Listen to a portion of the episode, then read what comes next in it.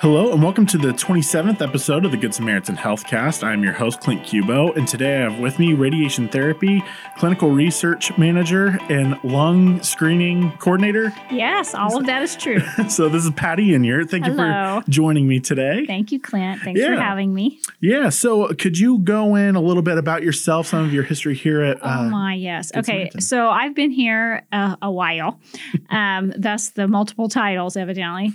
uh, but uh, yeah, so I've spent the majority of my career in oncology. Okay. Okay, so um, on the uh, treatment end. Mhm. So lung screening is on the prevention and screening Sure. end. So it's exciting for me to have a part in this where we are finding cancers early and Mm-hmm. uh, they still get treated, but people have a much higher chance of surviving Right. lung cancer when it's found early. And of course, we're right here to take care of them on the treatment side as well. Sure. So yeah, we're going to really dive into lung cancer screenings Mm-hmm. and there's been some updates with Yeah. that type of stuff. So let's just dive right into it. So how is Okay. lung cancer diagnosed? Yeah. So, um, unfortunately, uh, like most places across the country, when we began our lung screening program, which was uh, really late in 2014, 2015 was our first year, we were like everybody else, meaning that lung cancer was diagnosed at a late stage. That's the way it is across the United States. Generally, we have stages one, two, three, and 4 Um, 75% of our lung cancer diagnoses were in threes and fours. Sure.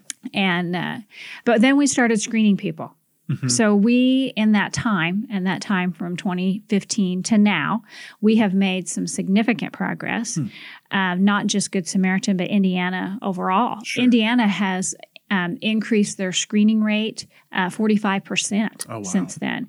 But Good Samaritan, we have um, started discovering our cancers 50 50 now Wow. ones and twos, threes and fours. Well, that's incredible. So a big group of people, 25%, Mm. are, you know, living longer, are, Yeah. are, you know, sometimes getting cured even. yeah.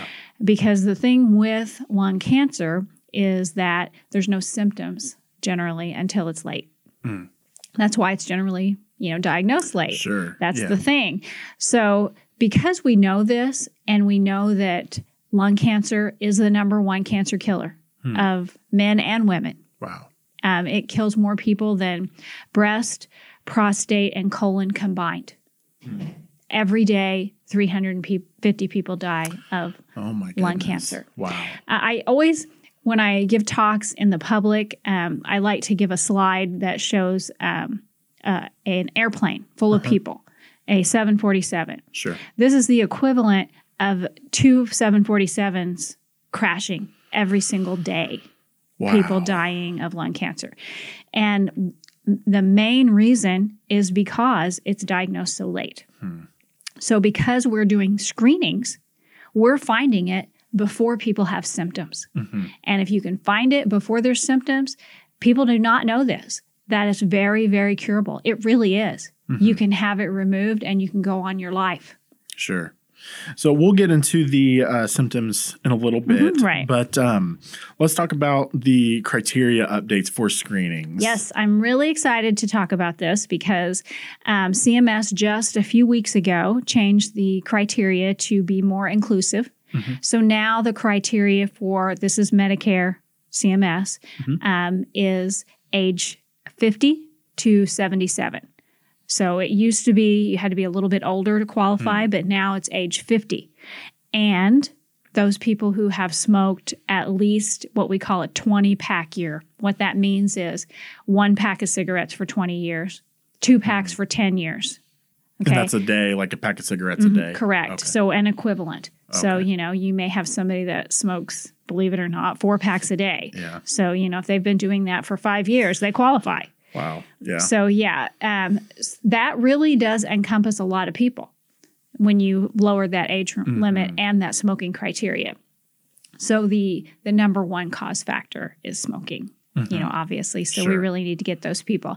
And also, as with any screening test, um, the person should be asymptomatic without symptoms. Hmm. So I know we're going to talk a little bit more about that. So Sure. I'll get to that when we get to that part. So let's talk about you talked about the cause of lung cancer. Yeah. The main one is smoking. Have you seen many people that aren't smokers? well, in the screening program, they wouldn't qualify Sure. because they don't have the 20 pack year. Mm-hmm. But in my treatment side, in the radiation oncology side, we've certainly seen people that were not smokers that got lung cancer. It's just not nearly as common, not Mm-hmm. at all. Okay. You know, it certainly can happen. And one of the um, factors for that, you know, we'll talk about some of that, but is like radon. It's a radioactive gas Hmm. that people in the Midwest can have like in their basements. And some people have radon detectors, Yeah. but that definitely causes lung cancer. Yeah, I've heard of the radon detectors along with the um, Carbon monoxide. carbon yeah carbon Mhm, monoxide right. detectors. So that's something to keep an eye out for. Um, so some of the symptoms of lung cancer. Yeah. So when we are screening people, and I try to talk to everyone who is being scheduled for a screening test just to verify their criteria. Mm-hmm. And uh, we always tell them, you know, we expect that you are asymptomatic. And what I mean by that is that you're they are not coughing up blood.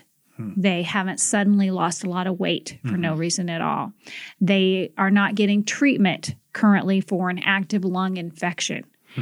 So, you know, the thing about being asymptomatic, um, I know that somebody might think, well, you know, I I maybe have that, but I'm going to go ahead and get screened. Um, it's covered by my insurance. The problem with that is that sometimes on an X-ray you see something, and it could be a lung infection. But if you're not telling anybody that you're sick, it could be interpreted as something else. Sure. So you really need to be truthful about being asymptomatic. And if a person has a lung infection, we would just wait until they were done taking their antibiotic and then bring them in. Sure. And going into that lung infection type Mm-hmm. of thing, so can lung cancer disguise itself as like pneumonia or a cold or something like that? Um, well, that's really more of a physician types question. However, certainly people that have um, uh, a lung infection that doesn't clear up, you know, then that may be a flag for their provider to look into why that's not clearing up.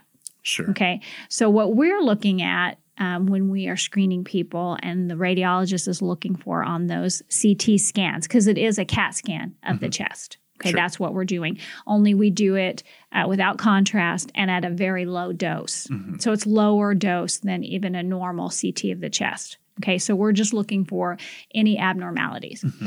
Now, a person who has had frequent lung infections, maybe they had histoplasmosis, you know, maybe they've had multiple pneum- pneumonias, hmm. they may have scarring in their lungs. Now, does that count as abnormal tissue? Yeah, it does. Mm-hmm. Okay, so um, you can have abnormal tissue in your lung that is not cancerous, absolutely, scarring, Okay. the things that we just talked about.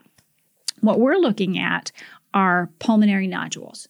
And basically, that's a fancy word for saying a collection of tissue that's abnormal. Hmm. Okay, so uh, pulmonary nodules are vastly benign, hmm. 90% benign. However, all, almost all, 100% of cancers in the lung start with a pulmonary nodule. Hmm. So you can have a pulmonary nodule and never have Right. cancer because it could have been from an infection or something like that. That's why we follow those. Hmm. So when you're screened, just like with any other screening test, you continue to be screened as long as you qualify. So every year you would have your screening test. Mm-hmm. We look at last year's test, we look at this year's test, we can compare. And if there is a pulmonary nodule that is different than the mm-hmm. year before, then we'd follow it a little closer. Hmm. We wouldn't wait a whole year. Mm-hmm. And many times, um, that is how cancer is found early. Okay. Okay, so there's been a significant change from the last time. And uh, again, I can't stress it enough lung cancer can be cured. It really, really can. If it's found early, you can you can beat that. Okay. What are the uh, survival rates depending on the stages? Mm. It does depend upon stage.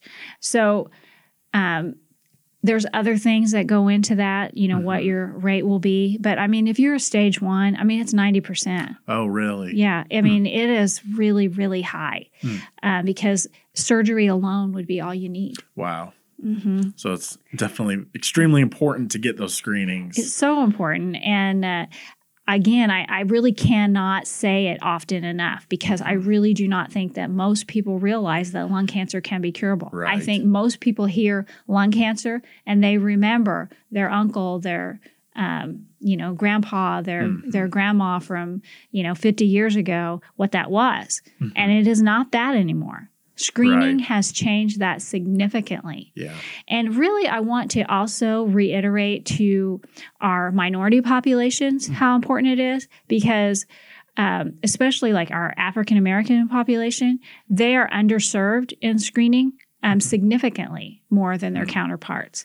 And with some um, minority populations, the effects of certain kinds of cancers can be more aggressive. Hmm. So um, if you meet criteria, you know, please, please talk to your provider. Or you can talk to me, um, um, 812-885-3638. Well, great. Yeah, and I'll get that phone number thrown in the description of the episode so great. it's available. Yeah. Um, so let's just jump into um, possible treatments. So say yes. something's popped up. What's yeah. the next step? Yeah. So when we have a screening that has a positive result, mm-hmm. okay, so that means a nodule of some sort that is of a certain size. Right. Okay.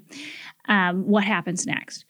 So we report to the primary provider, whoever ordered the scan. And of course, they're monitoring their own results too. Mm-hmm. You know, mm-hmm. everybody orders a test, you know, they're kind of responsible for that test. But we prompt them if there's a positive to mm-hmm. look into what's next.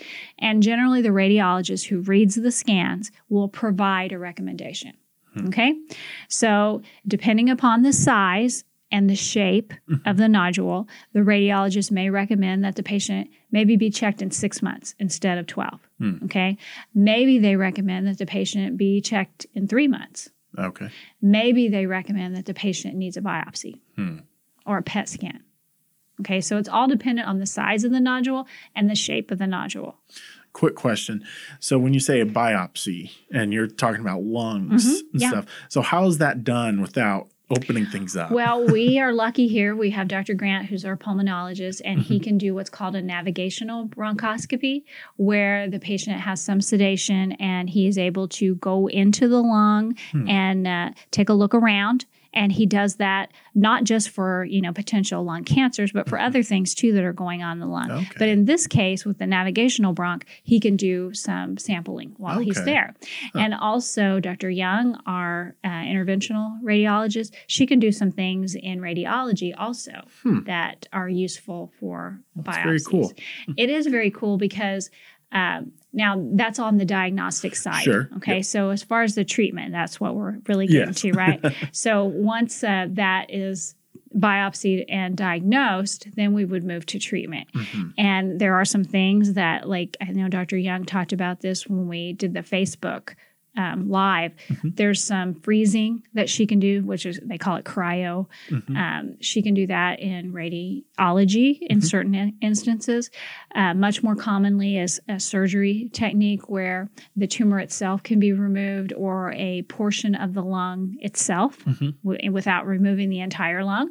Um, I mean, I know that there's instances where someone would have a pneumonectomy where you know one whole side wow. would be really removed, but that is really just not as common. Hmm. Generally, it's a segment okay. of the lung, and uh, that's that's by far the most common treatment. But you think about people who we're talking about, and those people are generally heavy smokers. Okay. Sure.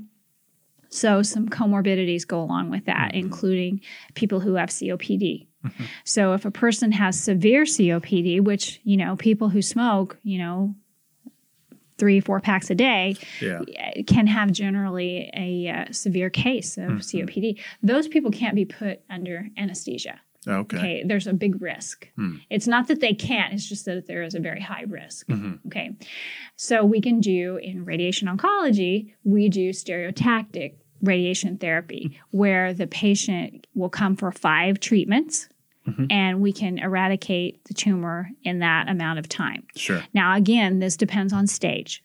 Okay. Mm-hmm. So, but we do that very often and it can be very successful. So I could go on all day about SBRT, yeah. but uh, it's it's great because there is no invasiveness to the patient. Mm-hmm. They're there, like I said, they only come five times. Hmm. They're the first day is a long time. So a lot of planning work done. Uh, we do in our own CAT scan, mm-hmm. uh, but basically the patient will lay still um, on the table. They can breathe, mm-hmm. um, but they can be done in 30 minutes. Wow. Mm-hmm.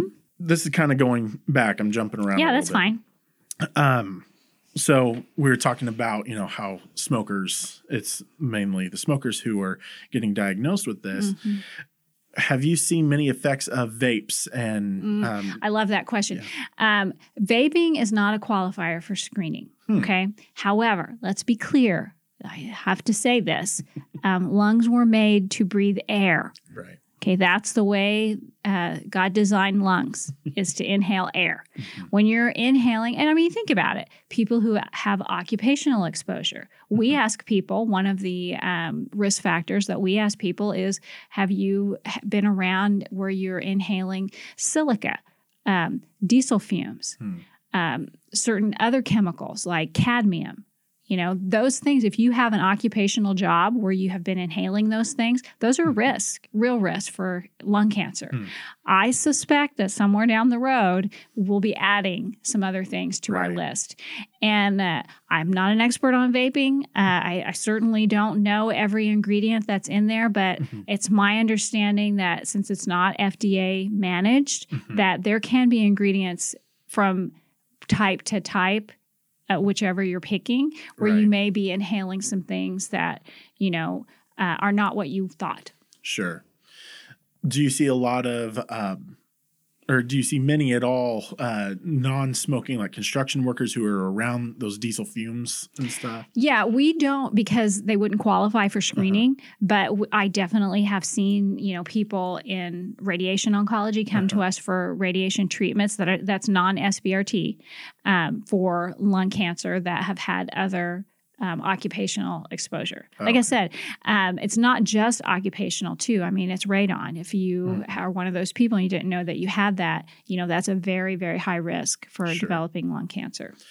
And I, I understand they wouldn't qualify for screening, but sure. secondhand smokers. Oh yes. Um, that is not something I think that has been I'm not aware of the data that's related to mm-hmm. that, but I do know that that is um, something that we track mm-hmm. on our screening. We ask everyone that. Okay. Yeah. So because it's such a uh, prevalent and uh, we know that there are carcinogens in that smoke, mm-hmm. you know, even if it is being, you know, taken in second hand, sure. that that is something that's a detriment to a lot of people. So we do track that. Okay. Well, awesome. Is there anything else that you would like to add before we close out here? Any? Uh, so, actually, one more question. Sure. Um, for anyone who, you know, maybe um, eligible for this. Is this a self referral thing, or do they need to go through their physician? Is there a phone number? Yeah, so um, it does require a physician's order, um, but I want to be clear on the criteria before we stop yes, because sure. one thing that we didn't uh, mention, um, our criteria is age fifty to seventy seven. Mm-hmm. This is CMS's criteria, fifty to seventy seven. Um, a person who smokes a 20 pack year equivalent. We mm-hmm. talked about that. But it's also considered high risk someone who is a former smoker who okay. was smoking that 20 pack year equivalent. Hmm. So that former smoker, if that fit your uh, life in that 20 pack year, mm-hmm. if that fit you, um, as long as you have quit within the last 15 years, a long time. Really? Yeah, you still qualify. So you're still at high risk. I think mm-hmm. a lot of people don't know that either. Yeah. Hmm. That is very interesting. Mm-hmm. Well, all right. Um, any um, anything else that you would like to add? I don't think so. Just um, you know, I would like people to call me if they have questions. Sure. You know, if you don't have to make an appointment with me, uh, I'm happy to talk to anybody about you know any questions they'd have about screening. Maybe someone knows somebody that this could save their life, and that's Definitely. what we're here for. Mm-hmm. And once again, that phone number is in the description of this episode, so feel free to check okay, that great. out. Well, Patty, I want to thank you once again for joining me today. It was a great discussion and very educational. Uh, okay, well, so thanks for having awesome. me. I'm happy to come back anytime. Awesome. Well, thank you very much. And everyone else, uh, my name is Clint, and this is the Good Samaritan Health Cast, and we will catch you guys next week.